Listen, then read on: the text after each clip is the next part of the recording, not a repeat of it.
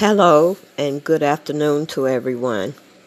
This is Dale Allen doing a podcast this week on God's hostile reaction to sin. Things the Lord hate and that are detestable to him. Some of those things are arrogance, lies, murder, evil plots, feet that race down a wicked track, a mouth that lies under oath, a troublemaker in a family. God is love. He is also just and holy, the kind of sin I have named are among any that does enormous damage to our lives and the lives of others and to society as well. Think of how much damage can be done by one person bringing division in a family or in a church or neighborhood or the nation. God's hatred is not like ours. It doesn't contain any elements of spite, pettiness, or hypocrisy, but it is the reaction of the altogether holy and loving God to sin. His anger is his loving and holy hostility to evil.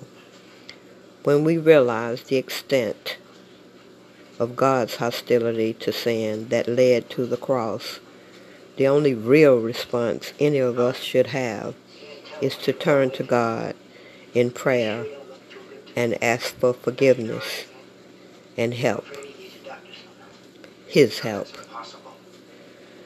Change now and change how you think when your decisions affects others. Be more like Jesus. Don't commit sins that you know carry consequences. Not only from the, the laws of the land, but from God. Don't put yourself in compromising positions that would cause pain and suffering to others. Like driving when you know you've had too much to drink. You're not going to be the only person on the highway. So why wouldn't you be thinking about others when you get behind the wheel? Lies that you told someone else and they spread it to others and it finally got back to the person that you lied on.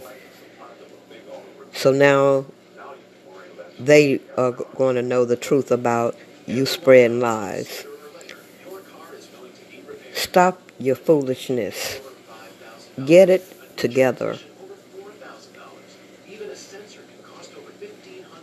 It takes too much time and energy to do things that are wrong, that carry sometimes enormous consequences.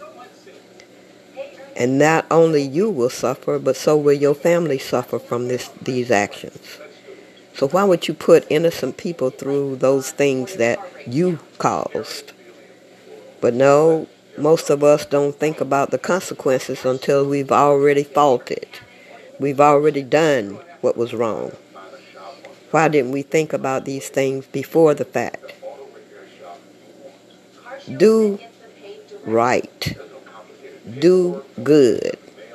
Do it for the Lord do it for Jesus.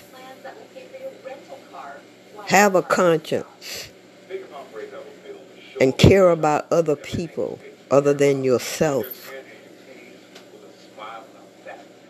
Do right.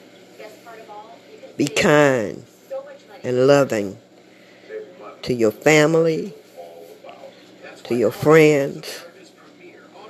And if you practice being loving and kind to everyone, then that will become a part of you. that no one can take from you. But you have to put that in action. And you have to not allow anyone to take those good qualities that you are building for him away from you. Thank you for being good listeners. Thank you for listening to my podcast. Thank you for making a change if that's what you decide to do. And God bless that change. Until the next podcast, have a good evening. Bye now.